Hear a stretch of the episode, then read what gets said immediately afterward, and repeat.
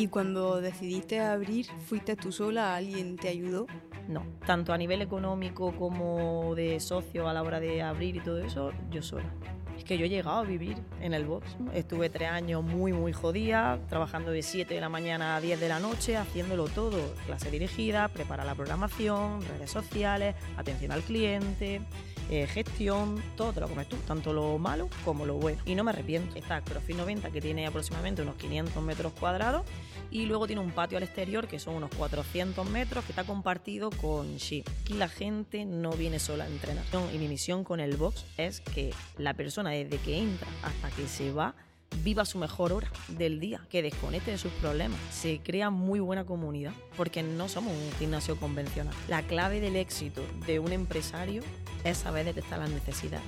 Fue a raíz de mirar, de detectar las carencias que yo sufrí con el CrossFit como mujer, quería hacer algo específico por y para la mujer, exclusivo para nosotras yo me emociono mucho cuando a lo mejor estoy en una clase y veo tanta diversidad. Puede ver desde una mujer que ha superado un cáncer, de una chica que está embarazada entrenando, otra que acaba de dar a luz, eh, alguien que tiene cualquier lesión, una chica, ya te digo, marroquí que viene con su pañuelo, y gente maltratada o cualquier movida personal, porque cada uno tenemos la nuestra, y dice, joder, qué bonito lo que he creado.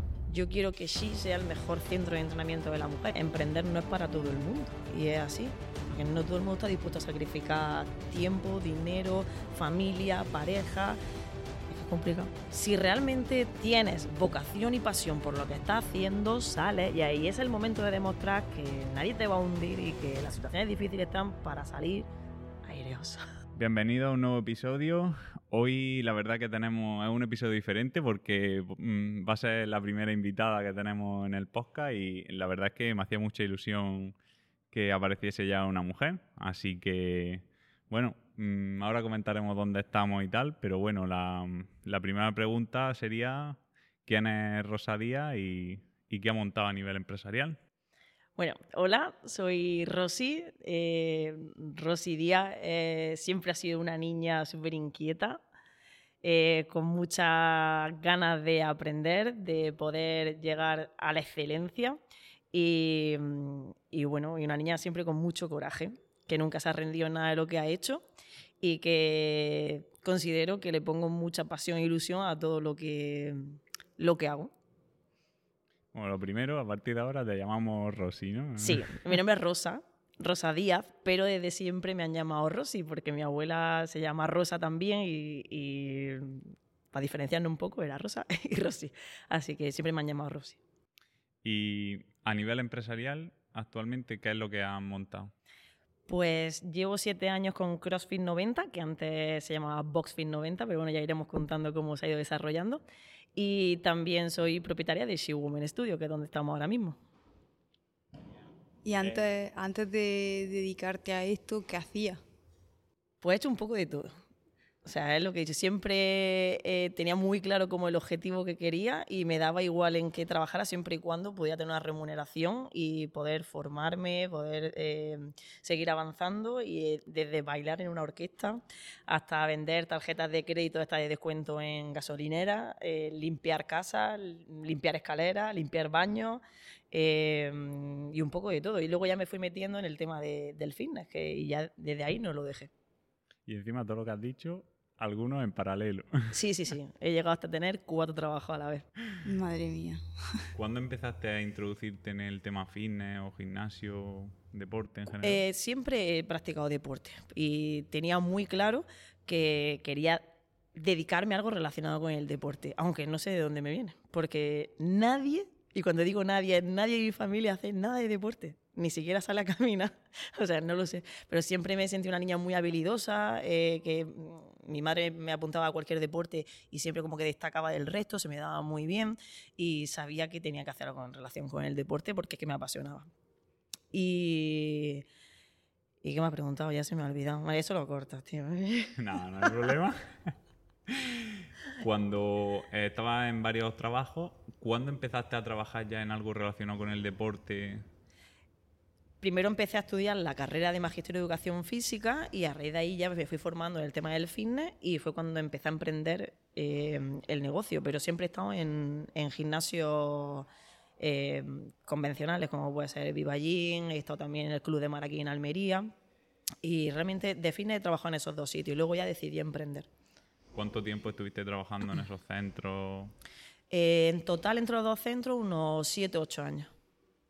Y, ¿Y por qué decidiste emprender? O sea, ¿qué fue lo que tú, ¿en qué momento decidiste, mira, ya no quiero seguir aquí, yo tengo que montármelo por mi cuenta? Pues mira, siempre he sido una persona que me gusta tener como el control de las cosas y me gusta trabajar un poco mm, eh, siguiendo mis propias directrices, aunque luego cuando tienes que trabajar en equipo al final pues tienes que ir en concordancia con todo el equipo, ¿no? Y llega antes al objetivo que yendo solo, pero siempre he tenido muy claro que quería trabajar para mí y que quería desarrollar todo lo que tenía, esas inquietudes que tenía en la cabeza.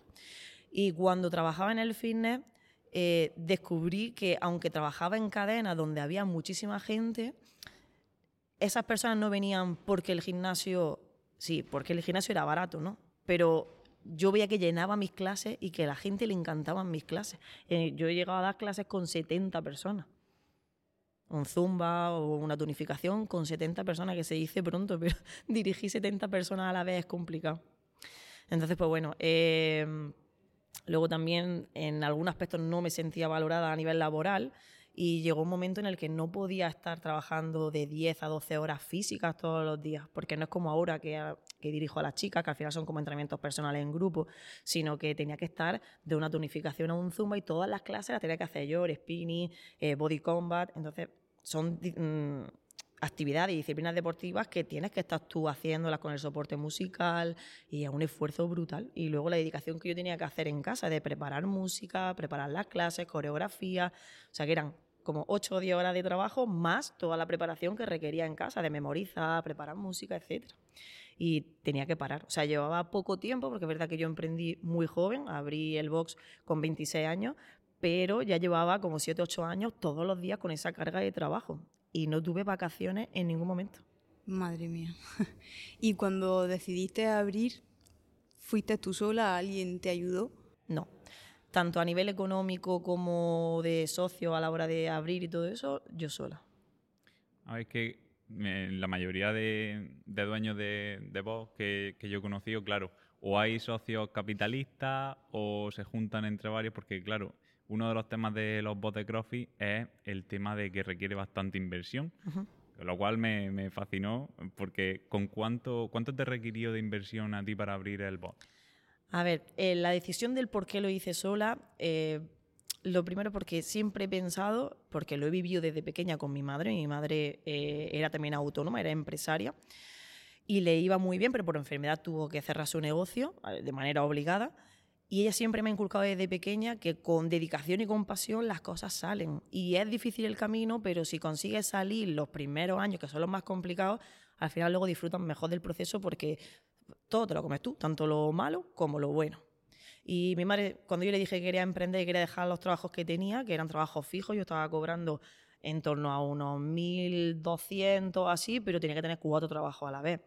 Mi madre me dijo, bueno, pero has pensado hacerlo sola, ¿Has pensado, ¿qué has pensado? le dije, bueno, no sé si proponérselo a una amiga que también tal. Me dijo, no. O sea, si lo haces, lo haces sola. Y la frase fue, las medias son para las mujeres y aprietan. Si tienes que aguantar el tirón sola, lo aguantas, pero créeme que no te vas a arrepentir. Y bueno, y lo decidí así y así, y así ha sido. Y es verdad que la mayoría de boxes, no todo, la mayoría de boxes eh, tienen socios Quizá el, camino puede ser más fácil al principio porque, lógicamente, no, no es lo mismo abrir un box con una inversión, no sé, me lo voy a inventar, de unos 100.000 euros, que puede estar súper equipado, que ya entra y dice, ¡buah! Vaya box. A como yo empecé, que tengo que reconocer que ahora he hecho la, la vista atrás mm, siete años y digo, vaya mierda de box que tenía. O sea, el suelo en basto, en cemento, empecé con dos cajones, no tenía cuerda de trepar, eh, no tenía suelo, mm, los balones justos, o sea, al final yo sabía que tampoco podía abarcar mucha clientela. En torno a unas 50 o 60 personas era lo que yo abarcaba y lo que tenía. Pero como hice una inversión, no voy a decir cantidad, pero era, fue muy poca para lo que yo podía, porque como te comentaba antes, no tuve ningún tipo de ayuda económica por parte de nadie. Preferí hacerlo así, aguantar el tirón. Estuve tres años muy, muy jodida, trabajando de 7 de la mañana a 10 de la noche, haciéndolo todo. Clase dirigida, preparar la programación, redes sociales, atención al cliente, eh, gestión, todo era para mí. ¿Me arrepiento? No, porque fue duro, pero en el momento no tenía ninguna atadura, no tenía una hija como tengo actualmente, eh, sí tenía pareja en ese momento, pero bueno, al final yo siempre digo que las parejas van, vienen, las amistades van y vienen, pero mi sueño era el que era y sabía que tenía que aguantar el tirón y, fuera.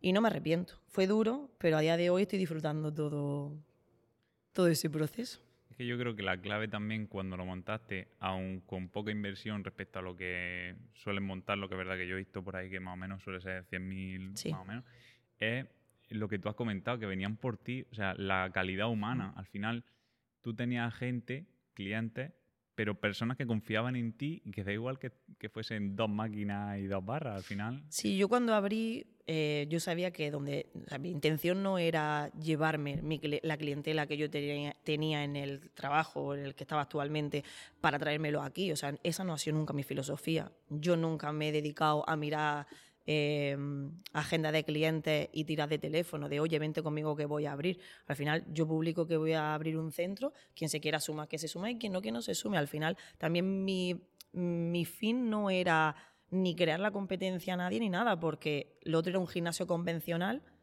y donde clases dirigidas y demás, pero más tipo pues spinning, tonificación, eh, las clases del smile y todo esto, ¿no? Body combat, body pump y esto era un voz de CrossFit, que al final era algo completamente diferente y el público era diferente. Quien me quisiera seguir, que me siguiera, porque ya sabía mi modo de trabajo, y quien no, pues era libre. Al final yo, yo siempre digo que nadie, nunca le pone una pistola a nadie en la cabeza para que te sigan.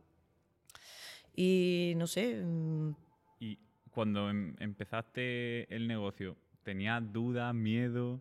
Mm, ¿Qué se te pasaba por la cabeza? No, miedo no. Siempre he sido una niña que he sido muy atrevida para todo y confío en lo que hago.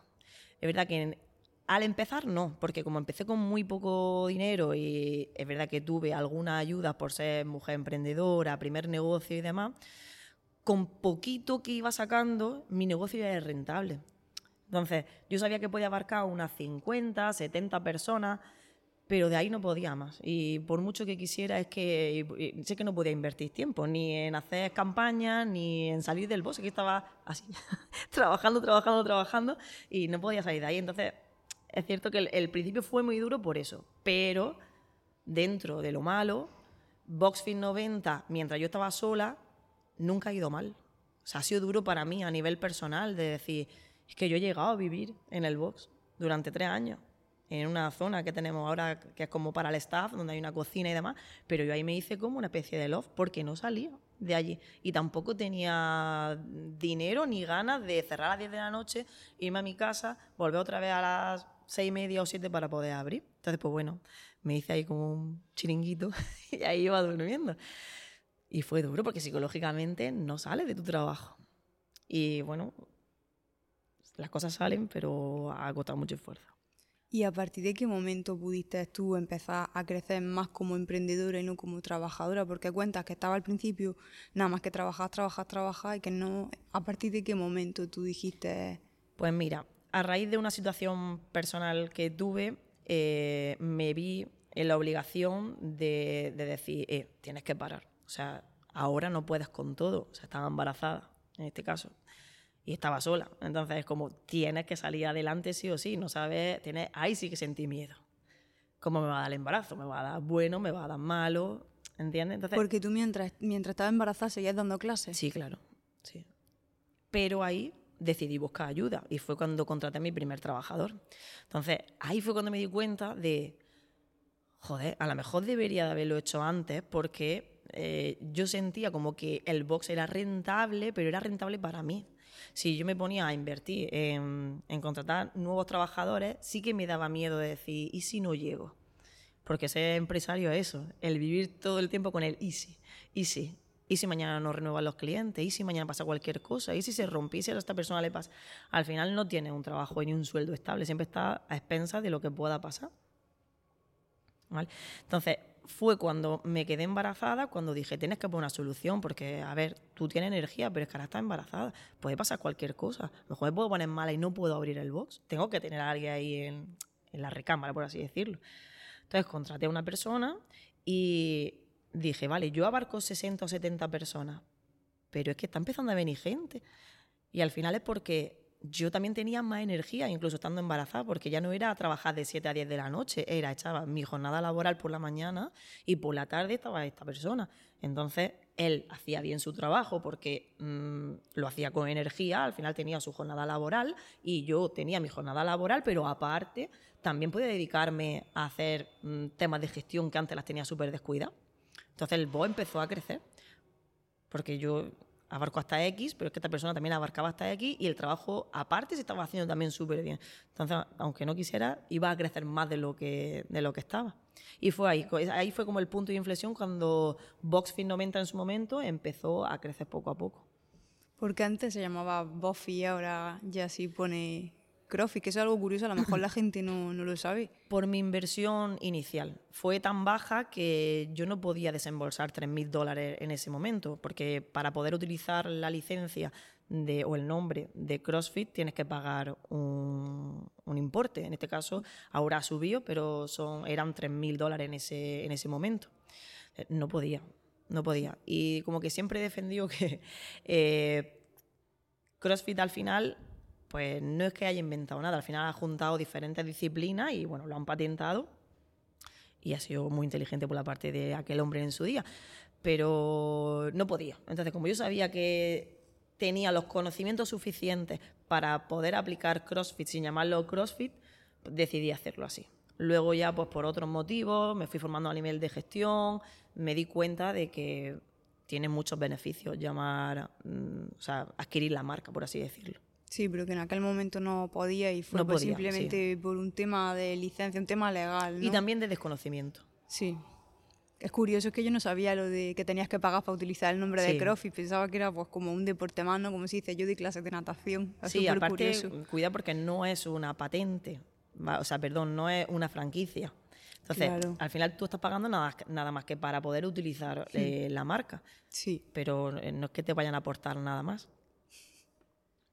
Y en esos momentos duros, o sea, en, los primeros tres años, que como has dicho suele ser lo más, lo más duro, eh, ¿crees que esos valores que te transmite el deporte de disciplina, de sacrificio, te ayudaron a seguir resistiendo y decir, no, no, tiene que salir? Sí. O, de dónde vienen un poco esos valores? ¿De tus padres?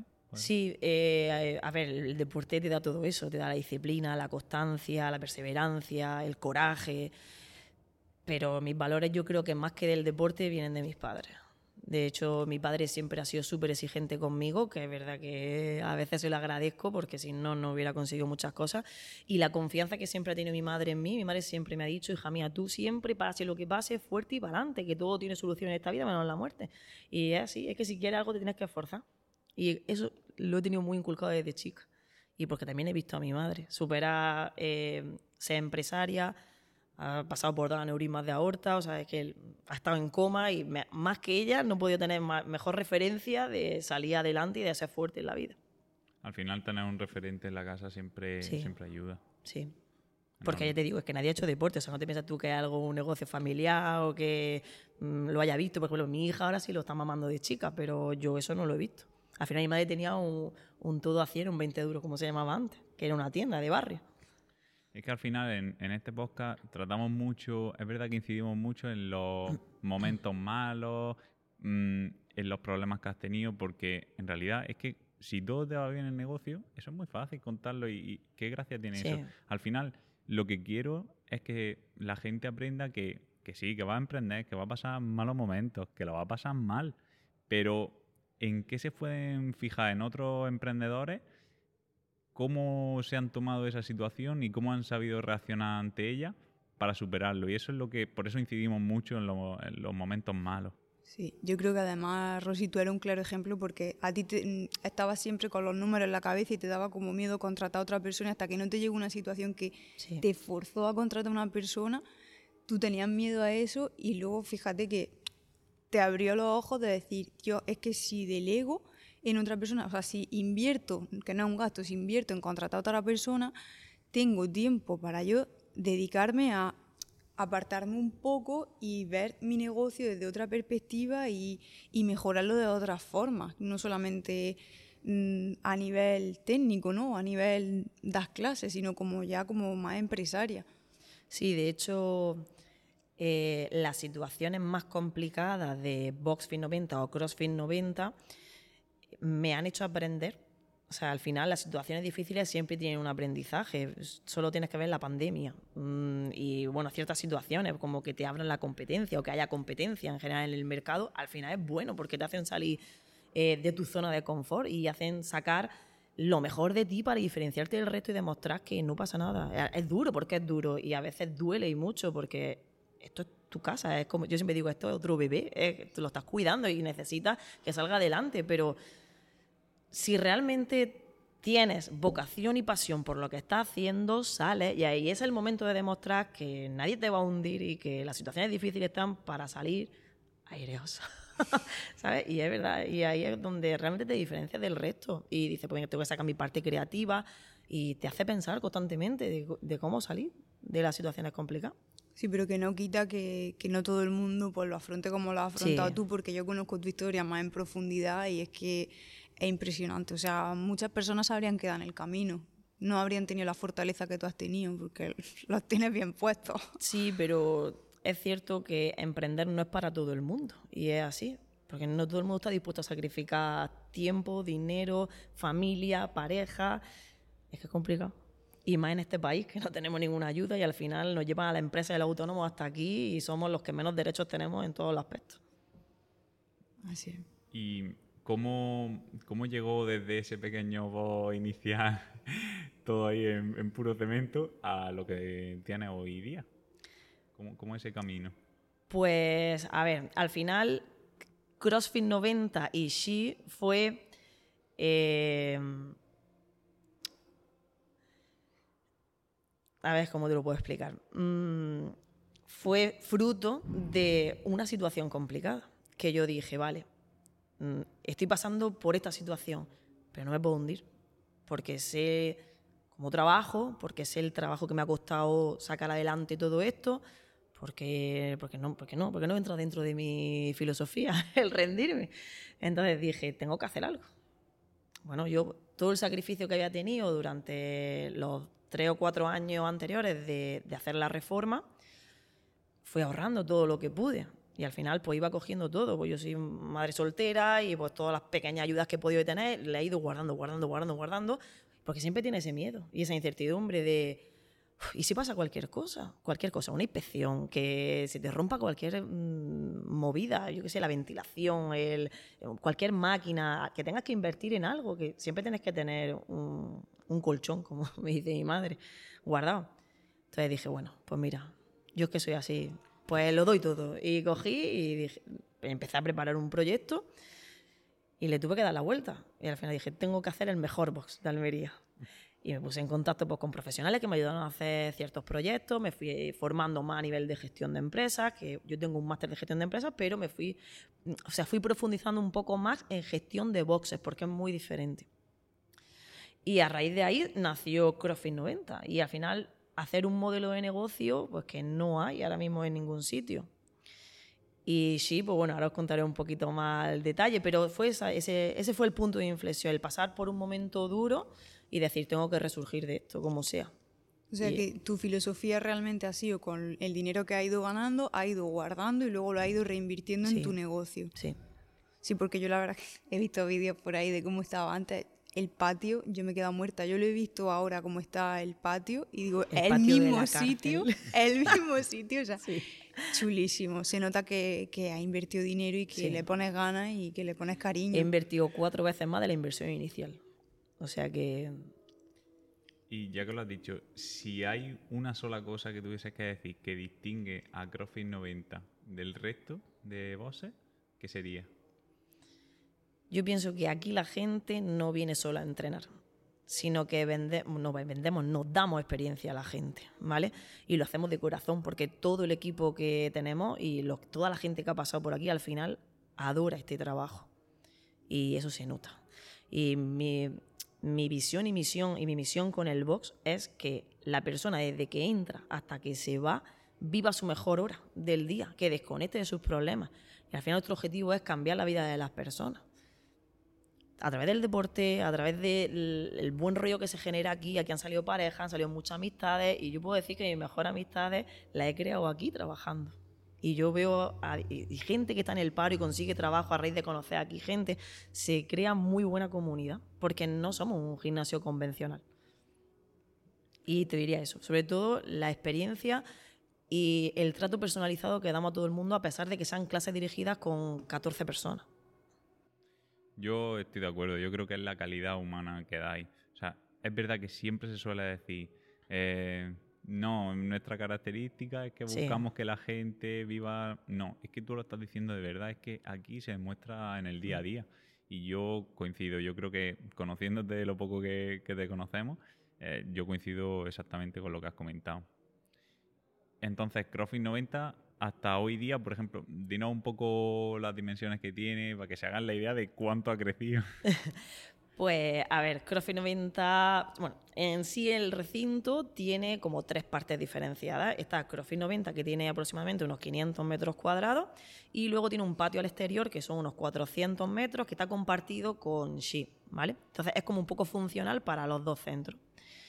Y pues te podría decir que ahora mismo tenemos un número de clientes suficiente como para poder tener un equipo de unos cinco trabajadores, conmigo seis, y poder, lo que decía, llegar a ese punto de no ser una esclava de mi trabajo y poder disfrutar de mi hija, de mi tiempo y de poder echar mi jornada laboral, incluso me refiero a nivel presencial, porque yo doy clase porque quiero, al final mi objetivo es ser empresaria, no dar clases, pero es que me apasiona dar clases. o sea, para mí mi mejor hora del día, aparte de cuando estoy con mi hija, me refiero a nivel laboral, es cuando entreno con las chicas con, con las que estoy, con las que les doy clases y las veo mejorar y me gusta dar clases. Es que me gusta, no puedo dejarlo, aunque mm, mi objetivo sea seguir emprendiendo con otras cosas, pero mm, me gusta seguir dando clases. Entonces eso no lo quiero dejar. Pues siempre soy partidaria de que no me puedo desvincular del trabajo. Al final yo soy en parte esa esencia y, mucha gente me demanda el estar aquí,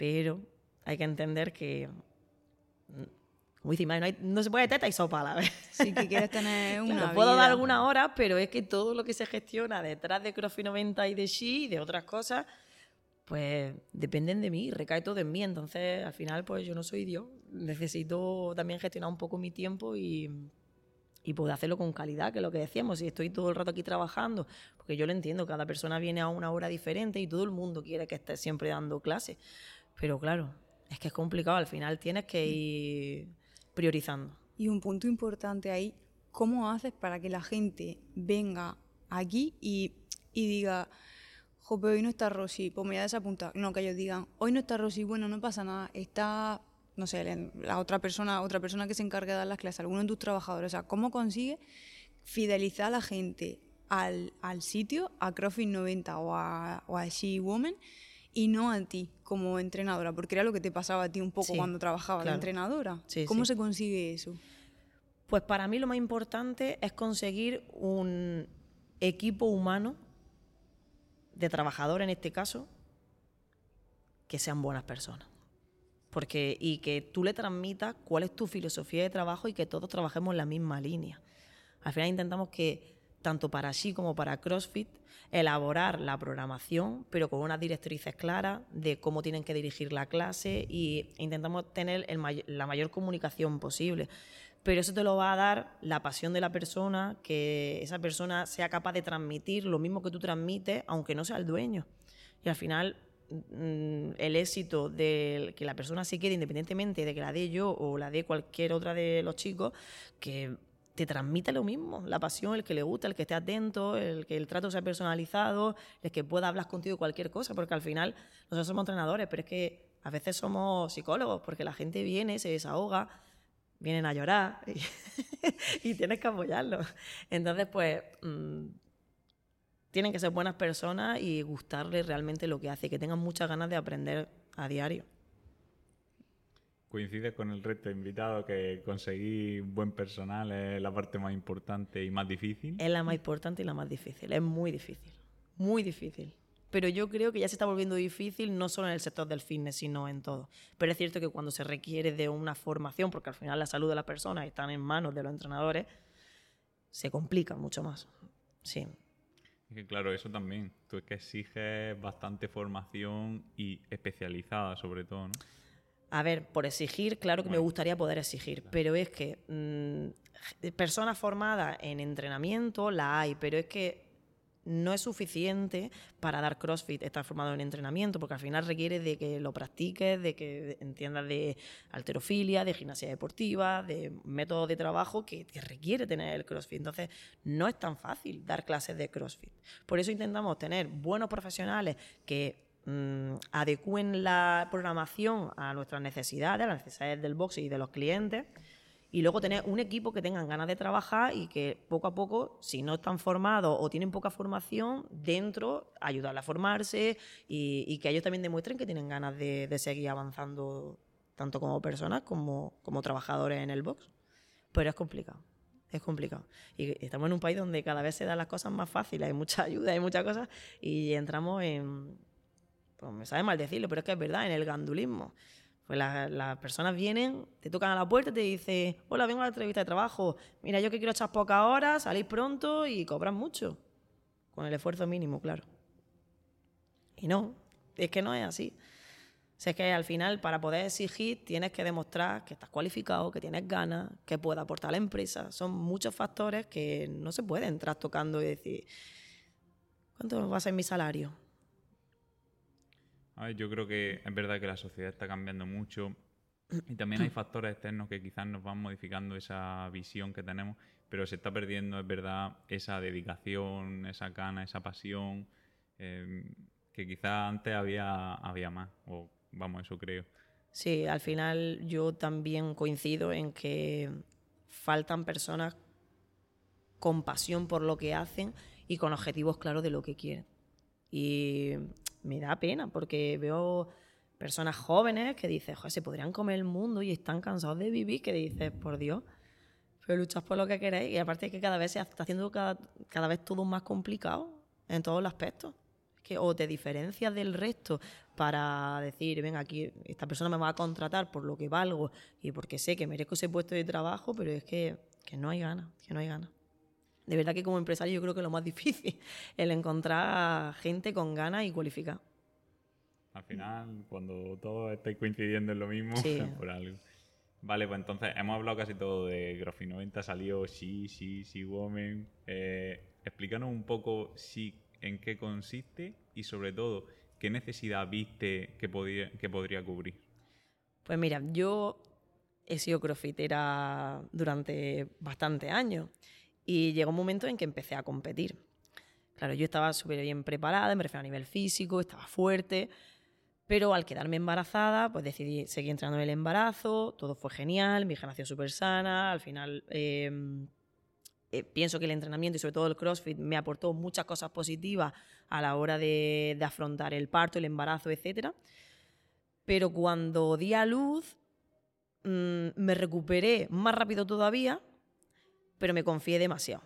Porque la echado tanta hora aquí, tenía un grupo, venga, que ya está fuerte, vamos a empezar a competir. Y cuando eres crossfitero, a veces el ego mm, como que te puede un poco y dices, si ya sé lo que he levantado, cuesta decir, no, venga, voy a empezar poco a poco, pues yo me fui sintiendo fuerte y es verdad que no escuché eh, a mi cuerpo como debería.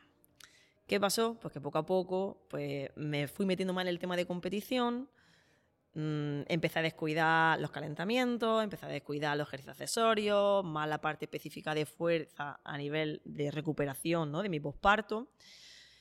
Y, luego también influía que al final yo entreno en mi trabajo. Yo estaba aquí, pero si, si venía alguien, por ejemplo, a apuntarse, tenía que parar mi entrenamiento, atender a esa persona, darle la información. A lo mejor podía perder media hora. ¿Qué pasa? Que me enfriaba. Y retomaba el entrenamiento y eso al final, pues a veces hacía que que me lesionara.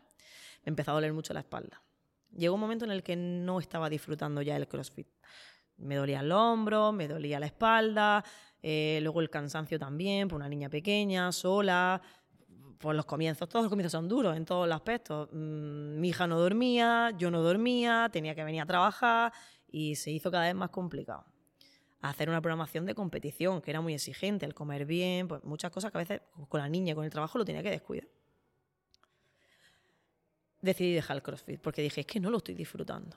Y al final no quiero estar practicando un entrenamiento que va bajo fatiga para pasarlo mal y hacerme más daño, porque al final yo vivo de esto y tengo que seguir trabajando y tengo que seguir cuidando a mi hija. Entonces decidí parar.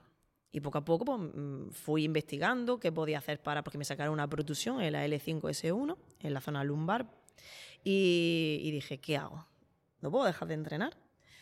Pues fui haciendo ejercicios de fuerza, eh, empecé a trabajar un poquito más el core, empecé a investigar más profundamente sobre el glúteo y vi la importancia que tiene el glúteo con respecto tanto a, nivel de lesiones, de salud, de rendimiento en el deporte, etc. Y de ahí nació Shi. Porque claro, yo empecé a hacer un tipo de entrenamiento y las chicas se me iban sumando.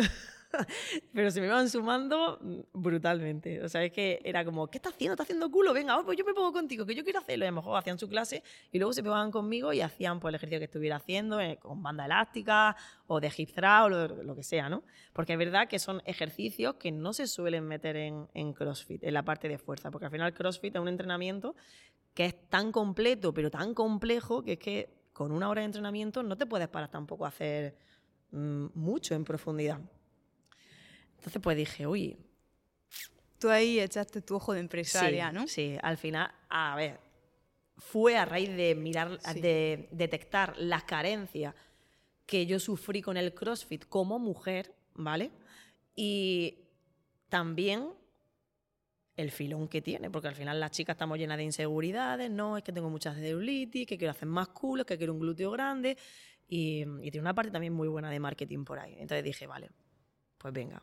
Vamos, ahí fue el momento, y fue, fue justo el momento en el que dije, estoy saliendo de una situación difícil y esto va a ser el elemento diferenciador que voy a hacer de, eh, de lo que estoy haciendo hasta ahora, ¿no? Y del resto de los boxes, porque al final tenemos dos servicios diferentes, que si una chica allí se lesiona, se opera del pecho, porque, porque recuperamos muchísimas chicas de operación mamaria, de aumento mamario.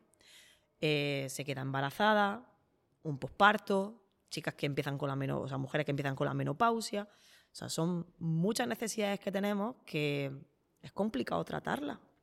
Entonces dije, vale, venga, pues me voy a tirar a la piscina y como tenía una sala colindante allí, digo, pues tengo dos opciones. Una, o llamarlo como se llama en los gimnasios convencionales, que puede ser como GAP, que es glúteo abdominal y piernas, pero es que no quería eso quería hacer algo específico por y para la mujer, exclusivo para nosotras.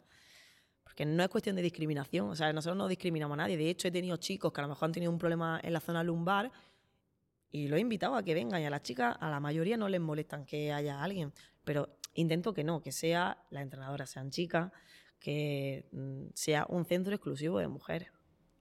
Sí, porque muchas veces tú te pones a entrenar, o sea, yo hablo como mujer que también hace deporte y tú por más que le expliques a un hombre ciertas cosas, si no la ha vivido, no las vas a ver. Él no sabe lo que es un dolor menstrual, no sabe. Hay cosas que ellos no saben. Yo no he sido madre, pero bueno, también pues supongo que si tú eres entrenadora y has sido madre y te llega una chica que, que tiene diastasia abdominal, pues la va a entender mejor, ¿no? Claro, sí. A ver, hay dos puntos que para mí son importantes el por qué crear un, un centro exclusivo de la mujer. El primero es lo que tú dices, ¿no? Que la entrenadora incluso sean mujeres y no es porque, lo que digo, por discriminación al hombre, porque hay hombres que están muy bien formados, pero sí es cierto que eh, un hombre no va a poder sentir eh, lo que tu cambio y nada más que con la hormona. O sea, es que no hace falta que tampoco pases por cierta etapa o enfermedades, sino eh, cómo el, cuerpo de la mujer se siente cuando tiene un cambio hormonal. Y es que nosotros estamos constantemente arriba, abajo, arriba, abajo. Entonces, pues bueno, esos cambios de humor. Porque lo mira. Porque eso me lo conozco ya. pero no Él no, entienden todo. él no sabe lo que es vivirlo por dentro, pero por fuera sí sabe. Claro, pero yo siempre le digo a mi marido, digo, ¿tú qué te crees? ¿Que por buscarte a otra va a ser diferente? Si estamos todas igual. Estamos Sí, todas iguales. Es verdad que puede haber gente muy preparada que entienda todos los procesos fisiológicos y tal, pero es verdad que la comunidad que se crea, la confianza, es que puede ser que un hombre sepa lo mismo, pero el simple hecho de la confianza que va a tener una mujer que venga aquí en que, eh, en este caso, la monitora o lo que sea, le va a entender, simplemente esa confianza ya va a hacer mucho. Yo creo que es una conexión emocional, porque ellos Claro. intelectualmente pueden entender qué es lo que te está pasando, si se lo estudian y se lo leen de un libro, pero la emoción, eso de y el generar comunidad, lo que tú decías, creo que aquí sí, sí, sí se hace. Sí, aparte también eh, ten en cuenta que hacemos ejercicios donde hacemos mucho énfasis, por ejemplo, en el glúteo. Si yo tengo que hacer alguna corrección, que tampoco es necesario tocar, pero a veces sí, porque eh, es cierto que no puede ser una herramienta para ayudar a alguien a que se coloque correctamente, pues no hay tanto pudor o le puedo pedir permiso a la chica de puedo y no es lo mismo que yo le diga, mira, activa o pueda incluso tocar el glúteo a ver si para sentir si lo está activando porque es muy importante. Y al final la mayoría de lesiones vienen por no saber activar bien el glúteo. A que te diga un chico, yo que sé, que un chico te diga ayudas por detrás, te ponga por detrás, pues habrá chicas que quizás no le molesten, porque a mí, por ejemplo, pues no me molesta, porque al final siempre he estado entrenando con hombres, la mayoría de mis amigos son hombres, pero hay muchas mujeres pues que le incomodan. Incluso lo que te decía, el segundo punto es que sí es para todas las mujeres, y todas las mujeres de que sí, estamos avanzando mucho a nivel eh, de sociedad, a nivel cultural, pero todavía hay ciertas culturas que, pues, que las mujeres todavía pues por desgracia, no tenemos la libertad que podríamos o quisiéramos. Entonces, ¿qué pasa? Que tenemos chicas, a lo mejor, pues de etnia gitana o de chicas marroquíes, que por su cultura tienen que venir con el pañuelo y que pues, sus parejas no conciben que estén con hombres o que la- incluso que los entrenadores sean hombres. Quieren que... Y es que te lo preguntan. A mí me llaman y me dicen, pero la entrenadora es mujer. Entonces, yo me emociono mucho cuando a lo mejor estoy en una clase y veo tanta diversidad, porque las ves tan diferentes. Puedes ver desde una mujer que ha superado un cáncer, desde una chica que está embarazada entrenando, otra que acaba de dar a luz, eh, alguien que tiene cualquier lesión, eh, una chica, ya te digo, marroquí que viene con su pañuelo, y gente maltratada o cualquier mm, pues, movida personal, porque cada uno tenemos la nuestra, y dices, joder, qué bonito lo que he creado. Qué bonito, porque al final te van buscando con ese fin de encontrarse cómodo en un sitio porque no hay otro igual que este. Le tienes cariño a CrossFit 90, pero a Sea Woman Sí. es como el niño. Pero porque pienso que sí, ahora mismo, sí hay centros parecidos, sí. Pero ahora mismo, no sé, sido como algo realmente que pienso que hay invención mía, porque sí, entrenamiento de glúteo hay, sí. Pero ha nacido de, de mi historia, ¿entiendes? Y CrossFit 90 al final está patentado y fue seguir como a la muchedumbre, pero esto ha sido como algo realmente hecho por mí y le tengo mucho cariño, claro. Yo aquí veo dos cosas increíbles. Primero, lo que hemos comentado, la comunidad que, que estás creando aquí. Y lo segundo, que ya lo ha dicho algún invitado de los que hemos traído, es la capacidad de ser flexible y escuchar tu negocio. O sea, darte cuenta cómo de una situación tuya personal eres capaz de extrapolarlo a nivel empresarial y darte cuenta de que puedas cubrir una necesidad. Y eso es increíble porque muchas veces, pues, con la inercia, pues no nos paramos a prestar atención a esas cosas y, de esas cosas pueden salir cosas maravillosas como lo, como lo que ha, ha salido aquí. Yo creo que el- la clave del éxito de un empresario es saber detectar las necesidades que hay. Porque si haces lo mismo que hace todo el mundo, pues te tienes que preocupar de diferenciarte muy bien del resto, porque si no, entonces al final abarcará eh, la población que quede o que, que ofrece. Pero si detectas una necesidad que no está cubierta, va a funcionar, sí o sí. Total. Y ahora adentrándonos un poco más eh, en el tema que has comentado, porque claro, al ser madre imagino que te cambiaría bastante. ¿Cómo compagina eh, la vida como madre y como empresaria? Pues a ver, ya la maternidad de por sí no es nada fácil, o sea, es que eso no es algo que yo haya descubierto. Al final nos pintan la maternidad como que es muy bonita, pero la maternidad es muy dura, desde la hora de descanso al sentimiento de culpabilidad y más mm, teniendo la incertidumbre, ¿no? De, no, no el miedo, sino la incertidumbre de, uy, ¿y si mañana? ¿Y qué puede pasar? Porque al final tú no tienes un futuro asegurado con esto. Fíjate la pandemia, es como, ¿quién te iba a decir que nos iban a encerrar y ya sabes cómo podría haber terminado de ahí? ¿Y cómo lo compagino? Pues teniendo un buen equipo, que sé que me puedo ir a mi casa y sé que se está trabajando bien. Y gracias a Dios, pues estoy con una persona que me ayuda mm, de manera incondicional y que está con ella y le da todo lo que yo no puedo darle cuando está conmigo, aunque ese sentimiento de culpabilidad de soy mala madre, no le dedico suficientemente tiempo, porque aunque esté en casa estoy haciendo cosas del trabajo y generalmente tengo que decir, oye mía, eh, veces tengo que dejar la tablet sin más remedio mira que no me gusta, pero se la tengo que dejar porque a veces tengo que hacer cualquier cosa y es pequeña y te demanda, mami, y se aburre, quiero jugar contigo y es complicado. O sea, lo, ahora mismo lo llevo bien porque creo que me perdí muchos momentos de cuando era pequeña porque pasé por esa parte difícil, ¿no? De la que hablaba, ¿no? De la reforma, de, de emprender con She, de construir CrossFit 90. Pero a día de hoy pienso que todavía tengo tiempo de poder recuperar cosas con ella, a nivel de infancia me refiero, de que te pierdes esa inocencia, gracias a que tengo un equipo de trabajadores muy bueno e implicado en todo lo que hacen. Entonces, para mí es verdad que, mm, que le estoy muy agradecida. Porque al final, pues bueno, de hacer las cosas bien, pues nace, nace todo esto, el tener un buen equipo de trabajo y estar tranquila. Al final es normal que pierdas ciertos momentos. O sea, eh, estaría genial pintarlo como que el emprendimiento va a ser algo genial, pero al final vas a tener que renunciar a ciertas cosas. Sí. ¿A, a qué cosas, por ejemplo, has tenido que renunciar o qué te ha, a qué has renunciado a costa del, del negocio? Pues excepto a mi sueño, a- al objetivo final, he sacrificado todo. Desde familia, tiempo con mi familia, pues mis padres apenas los veía, no sé qué venían aquí. Eh, dinero, mucho dinero, porque constantemente tenía que estar invirtiendo en el negocio y cuando trabajaba sola, pues a veces sentías que trabajabas por trabajar y para sacar esto adelante, pero no te daba ningún tipo de rentabilidad. A amigos, o sea, olvídate de, de salir, porque al final el fin de semana, cuando yo terminaba, solo me apetecía dormir y descansar, no me apetecía irme de fiesta. Y perdía, perdía bueno. Yo siempre digo que si pierdes la amistad es porque no eran tan amistades, pero una de las preguntas que me hacía era, ¿sigues con la, o sea, mantiene el mismo círculo antes cuando empezaste que ahora? No, no, porque ahí te demuestran las personas de si realmente están contigo y son capaces de soportar ciertas cosas, porque es complicado y te afecta a tu vida personal. Porque el estrés te afecta, te afecta a tu, a tu vida personal, afecta a nivel de generarte una enfermedad, pues imagínate en tu carácter, en tu día a día. Al final te vuelves más irascible por todo, el miedo a veces te paraliza, el no saber salir de la situación, el dedicar tantas horas y decir, pero ¿cómo salgo yo de esta? Y hay a veces que cuando he pasado por ciertos momentos en los que me he visto decir, Dios, ¿qué hago ahora? Y si esto se me viene abajo. Es como cuando estás en una relación tóxica, que estás así, que no te das cuenta y todo el mundo te dice de fuera, pero tía, déjalo, que, que no sé qué. ¿Sabes? Es como, es que tú no te das cuenta. Estás todo el rato como por inercia, es como pico pala ahí en inercia y no te das cuenta hasta que da un paso atrás y dices, pero ¿por qué me he agobiado tanto? Si yo soy capaz de salir de esto y hacer cosas mejores de las que estás haciendo, ¿por qué te hundes?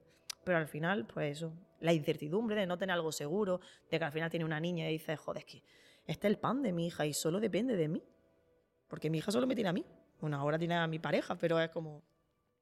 ¿Entiendes? Entonces, es complicado, es complicado. Y emprender en este país es muy complicado, no tenemos ningún tipo de facilidad ni de ayuda. Es como, si puedo, te ahogo un poco más. Entonces, emprender, pues tengo que ser realista, no es para todo el mundo. Y tienes que tener ese poder de sacrificio. Porque las cosas no son fáciles. Y si son fáciles, cuidado. Porque como te relajes, al final todo se va al traste. ¿Y crees que es aún más difícil siendo mujer? Ya emprender es difícil, pero siendo mujer y encima en el deporte es más difícil todavía. Sí. A ver, a nivel de sociedad, pienso que todavía las mujeres, lo que decía, ese sentimiento de culpabilidad de no le puedo dedicar tiempo a mi casa, no le puedo dedicar tiempo a mi hija, eh, a mi pareja. Al final nos vamos echando tierra nosotras mismas encima que dices, que no, no me merece la pena. ¿Para qué voy a estar? También es verdad, depende de la situación de cada mujer.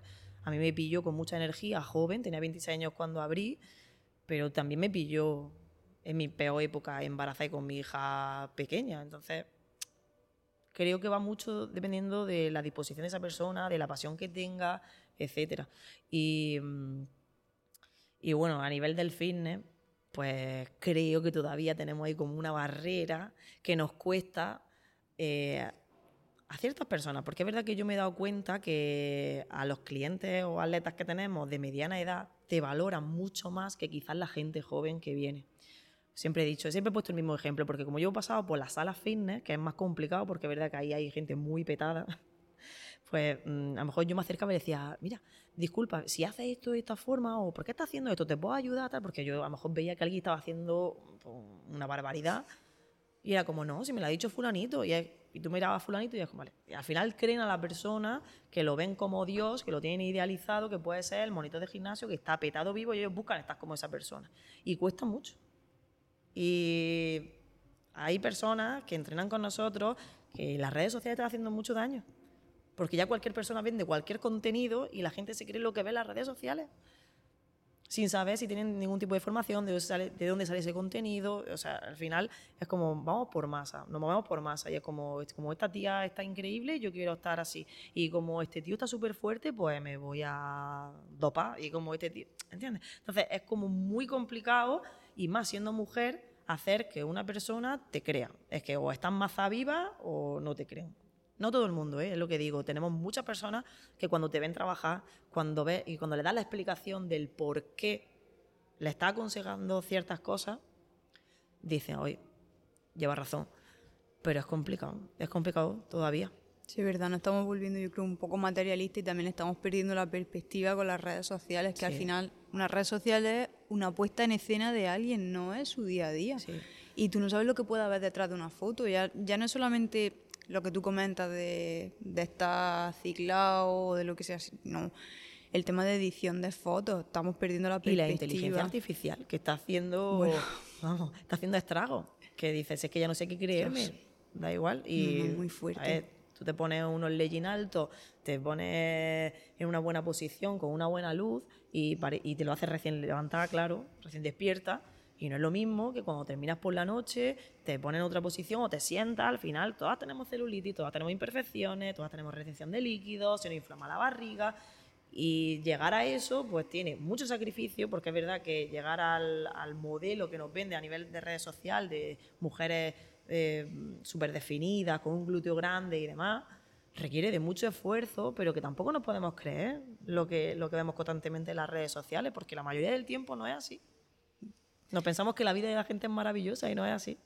Totalmente. Eso en general pasa en todos los ámbitos. ¿eh? Por ejemplo, en los podcasts también suele pasar que, claro, eh, hay cortes, es verdad que juntan mucho en poco tiempo mucho impacto de 200 eh, empleados, eh, no sé qué, muchos números, me genera mucha dopamina y al final es como necesito mucho contenido, la gente, mucho contenido, mucho contenido.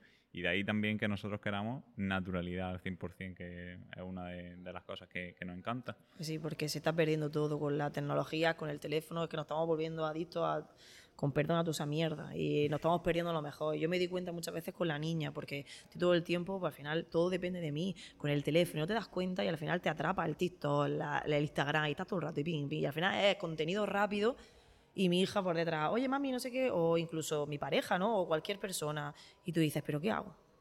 ¿Qué hago? Hmm. Y, y, aunque no quieras, luego entras en ese bucle de porque te van vendiendo todo el tiempo el, el, estás perfecta, el, que todo es maravilloso, en que las parejas son maravillosas y luego dices, mira, no estaban tan bien y estaban los dos días separados.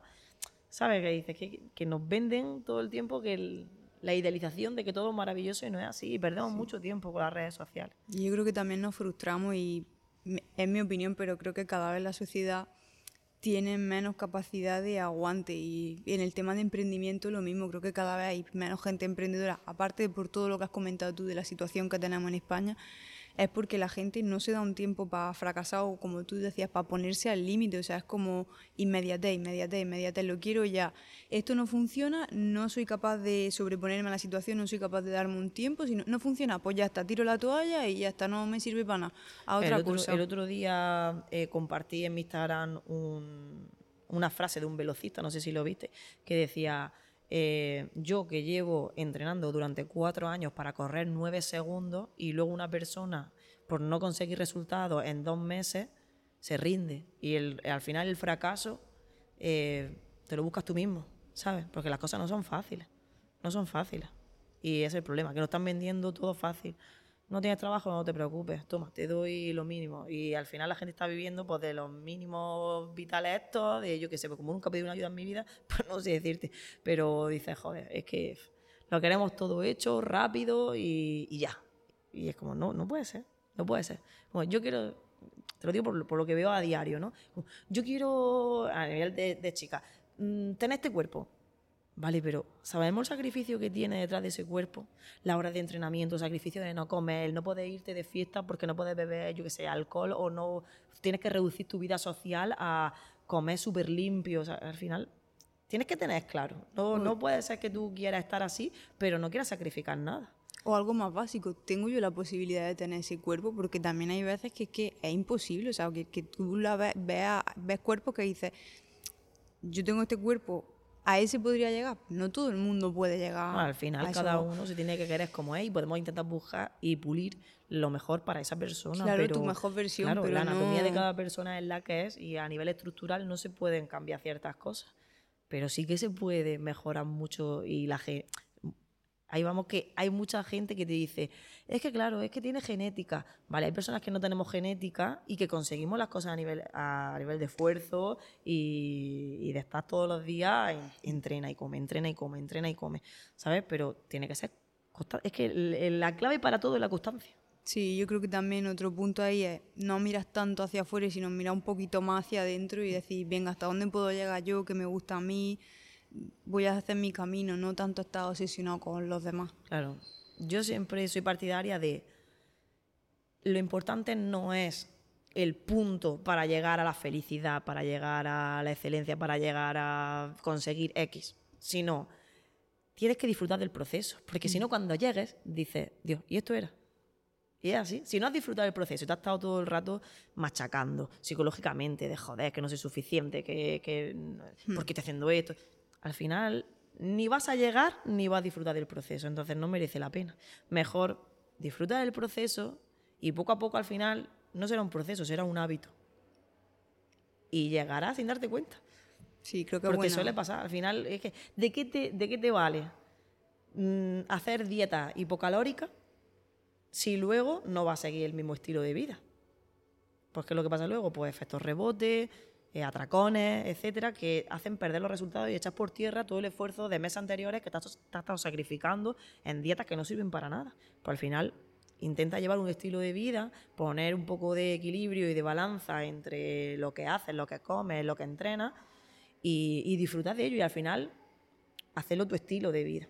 Sí, yo creo que es una buena filosofía de vida y en el tema de negocios también. O sea, si estás siempre nada más que pensando en quiero llegar a esta cantidad, quiero hacer no sé qué, quiero hacer no sé yo cuánto. Nunca, cuando he hecho algo a nivel de gestión, se me han dicho, ahí ¿nunca te has impuesto un sueldo o nunca eh, has dicho, este año quiero llegar a esta cifra? Pues te puedes creer que no. en siete años yo nunca me he sentado a decir, este mes quiero cobrar como sueldo mío, no sé qué decirte, 3.000 euros. O quiero llegar a X anual. No.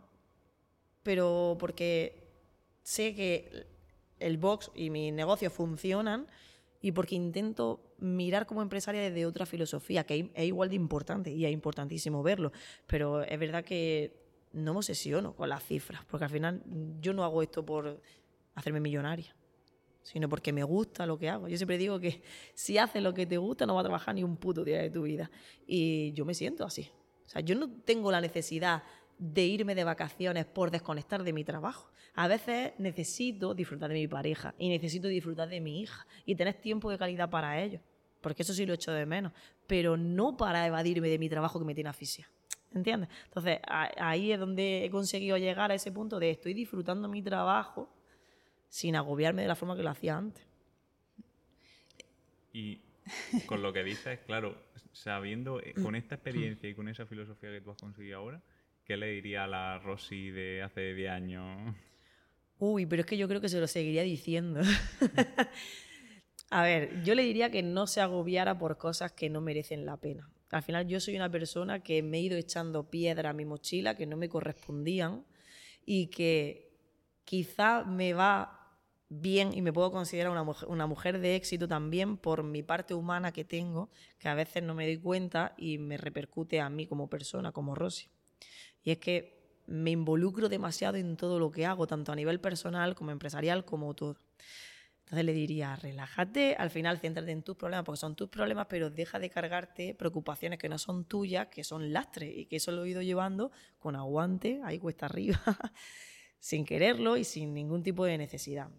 Entonces, le diría sobre todo eso, que, que las cosas que tienen solución tienen solución y las que no, que deje de preocuparme, porque la cabeza pues todo el rato está maquinando y es verdad que la cabeza hace estrago a veces y necesito que pare un poco de pensar. Al final tiene una energía limitada, lo has comentado antes, y si no dejas de lado ciertas cosas no puedes prestar atención a otras que sí lo, requieren. Hmm. Entonces ahora que tienes sí, tienes CrossFit 90, funcionan bastante bien, tienes bastante gente, ¿qué nos puedes contar de los planes de futuro? Uy, pero eso es top secret. Pues tengo varios frentes abiertos. No voy a hablar de ellos porque al final son proyectos que no están cerrados, que están ahí en el aire, pero yo soy muy ambiciosa en todos los aspectos. Vuelvo a repetir, no a nivel económico, sino de que eh, ahora, por ejemplo, es como que tengo estable mis dos trabajos, ¿no? She y CrossFit. Me he metido en un máster sin ninguna necesidad realmente, porque yo al final ya tengo mucha formación, pero es que yo quiero que She sea el mejor centro de entrenamiento de la mujer, entonces no quiero quedarme estancada con lo que ya sé. Al final esto evoluciona y tienes que estar en constante formación. Y quiero ser la mejor en lo que hago. Entonces, mmm, ahora me tiro un máster sin una necesidad. Pues igual que el máster, pues me meteré en otro negocio, sí, pero ¿por qué? Porque no puedo estar aquí. Me quejo de cuando estoy ahí todo el tiempo estresada, pero es que yo creo que es como el motor de mi vida, ¿sabes? Yo el día que me jubile no sé qué voy a hacer.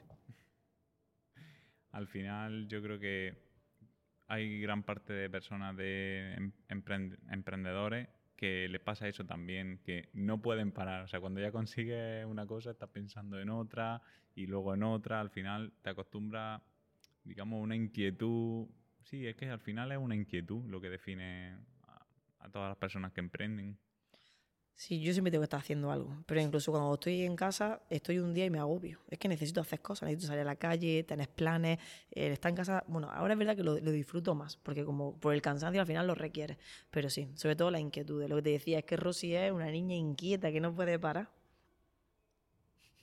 Pues si quieres comentar un poco dónde nos encontramos, por si quieren, quieren venir a probar tanto CrossFit 90 como sí. Eh, Dinos si quieres la localización y tal. Pues bueno, en el mismo recinto tenemos eh, los dos centros, ¿vale? Están en la misma dirección, que es calle Mármoles 18, en Almería.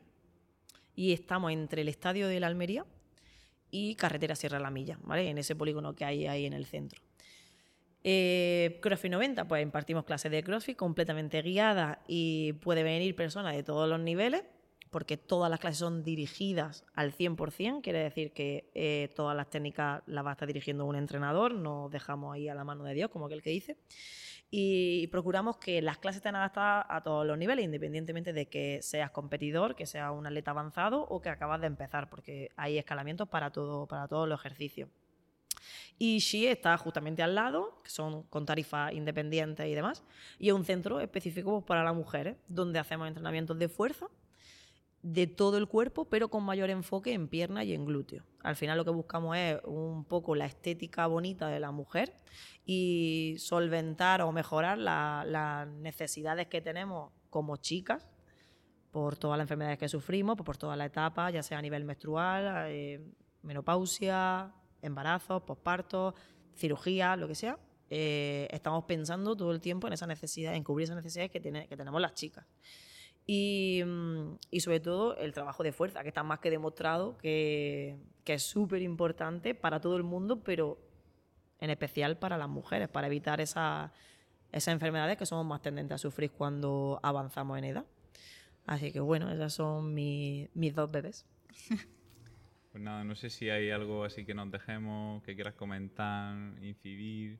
O, ah, no, al final yo siempre digo, si tienes ganas de hacer algo, con ganas y con ilusión, sale. Pero tienes que echarle un par de cojones. Si no, quédate sentado en el sofá disfrutando de la tele. Es verdad, sé que tienes que estar dispuesto a, a trabajar duro. No queda otra. Sobre todo, una cosa que a mí me encanta y es, no es el qué, es el por qué. Y a mí lo que me encanta de ti es, no es el qué, no es lo que has construido, sino el por qué, la historia que hay detrás, eh, el valor de la comunidad que, que tienes, tanto los trabajadores, todo. O sea, a- al final el ambiente que estás generando gracias a tu actitud. Y, y yo creo que eso es algo increíble. Muchas gracias. Sí, yo creo que si alguien intentara copiar tu modelo de negocio, no podría, porque lo que, el cariño que tú le pones y, y las ganas con las que lo haces y la idea de aportar también a la sociedad, eso, como no tiene valor económico, pues hay gente que no, no, no sabe verlo y es un activo importante para tu negocio. Que, Sí, si vas mirando, o sea, si abres un negocio, que lo hay mucho, que lo primero que te dice es, no, voy a abrir un box o voy a abrir un centro o voy a abrir un negocio en general, porque me he dado cuenta que un sector que promueve dinero, pues terminarán donde o no. Pero lo que me refiero es que sé que a mí lo que me gusta de mi trabajo es, es cuando me viene una chica y me dice, me has cambiado la vida. eso no tiene O precio. cuando me viene la persona que está allí viéndome ahora mismo y me dice, para mí eres un referente como mujer. Y eres superación. Y para mí no te puedes imaginar lo importante que eres para mí y lo que me ha hecho conseguir y cómo me haces sentir. Y, y el que me venga un día y llore y yo esté ahí y él le haga ver las cosas. O sea, toda esa, esa satisfacción es que no se puede explicar. Ni tampoco se le puede poner una cifra. Y al final yo creo que eso o te nace y eres así o no te nace. Si vas pensando en, no, yo quiero trabajar aquí porque voy a cobrar 1.500 euros y me voy a esforzar lo justo y cuando termine me piro. Bueno, también, también es respetable. Sí, pero ahí está la diferencia entre las personas que pueden llegar a alcanzar que un emprendimiento tenga éxito Sí. o a que quizás sea limitado en el tiempo, porque, bueno, o no, porque yo qué sé, hay gente que emprende y le va muy bien porque tiene muchas nociones a nivel empresarial y, y lo hacen. Pero pienso que la, la parte humana de la persona, eso no se puede comprar. No se- y al final eh, hace que el cliente se mantenga en el box, porque es verdad que hay gente muy buena emprendiendo porque, vale, a lo mejor tú te vas y tienes la capacidad de poder detectar o hacer campaña para seguir atrayendo a gente y como que siempre está ese, puer- ese puesto cubierto y al final las personas se convierten en números. Pues tú hoy dejas de venir, en vez de preocuparme y llamarte y decirte, oye, fulanita, ¿qué te ha pasado? ¿Te encuentras bien? ¿Que te podemos ayudar? Bueno, no te preocupes, tal. Si yo te digo, bueno, y pienso, no pasa nada, ¿qué son? ¿Que me pagas 60 euros? Pues bueno, con conseguir un cliente más ya lo tengo hecho. Y te dejo en el olvido, pues al final se convierte pues, en otra empresa más. Al final, es- esa capacidad humana que has comentado quizás no define si va a tener éxito o no en el emprendimiento, pero sí define si va a sobrevivir o no en los malos momentos. Claro. Sí, Así es. totalmente. Genial, pues yo creo que si no tenemos así nada que se nos olvide, mm, la verdad que Agradecerte. me encanta escuchar tu historia y, y, bueno, toda la filosofía que, que hay alrededor tuya. Eh, espero que haya estado a gusto en Sí, el sí, sí, podcast. muchas gracias a vosotros. Gracias por tu tiempo, gracias por habernos invitado a tu casa A vosotros, a vosotros siempre. y, y por contarnos tu experiencia y abrirnos por las puertas y tu corazón. muchas gracias. encanta, de verdad. Pues nada, muchas Nada, gracias. Muchas gracias y nos vemos en el siguiente episodio. Hasta luego.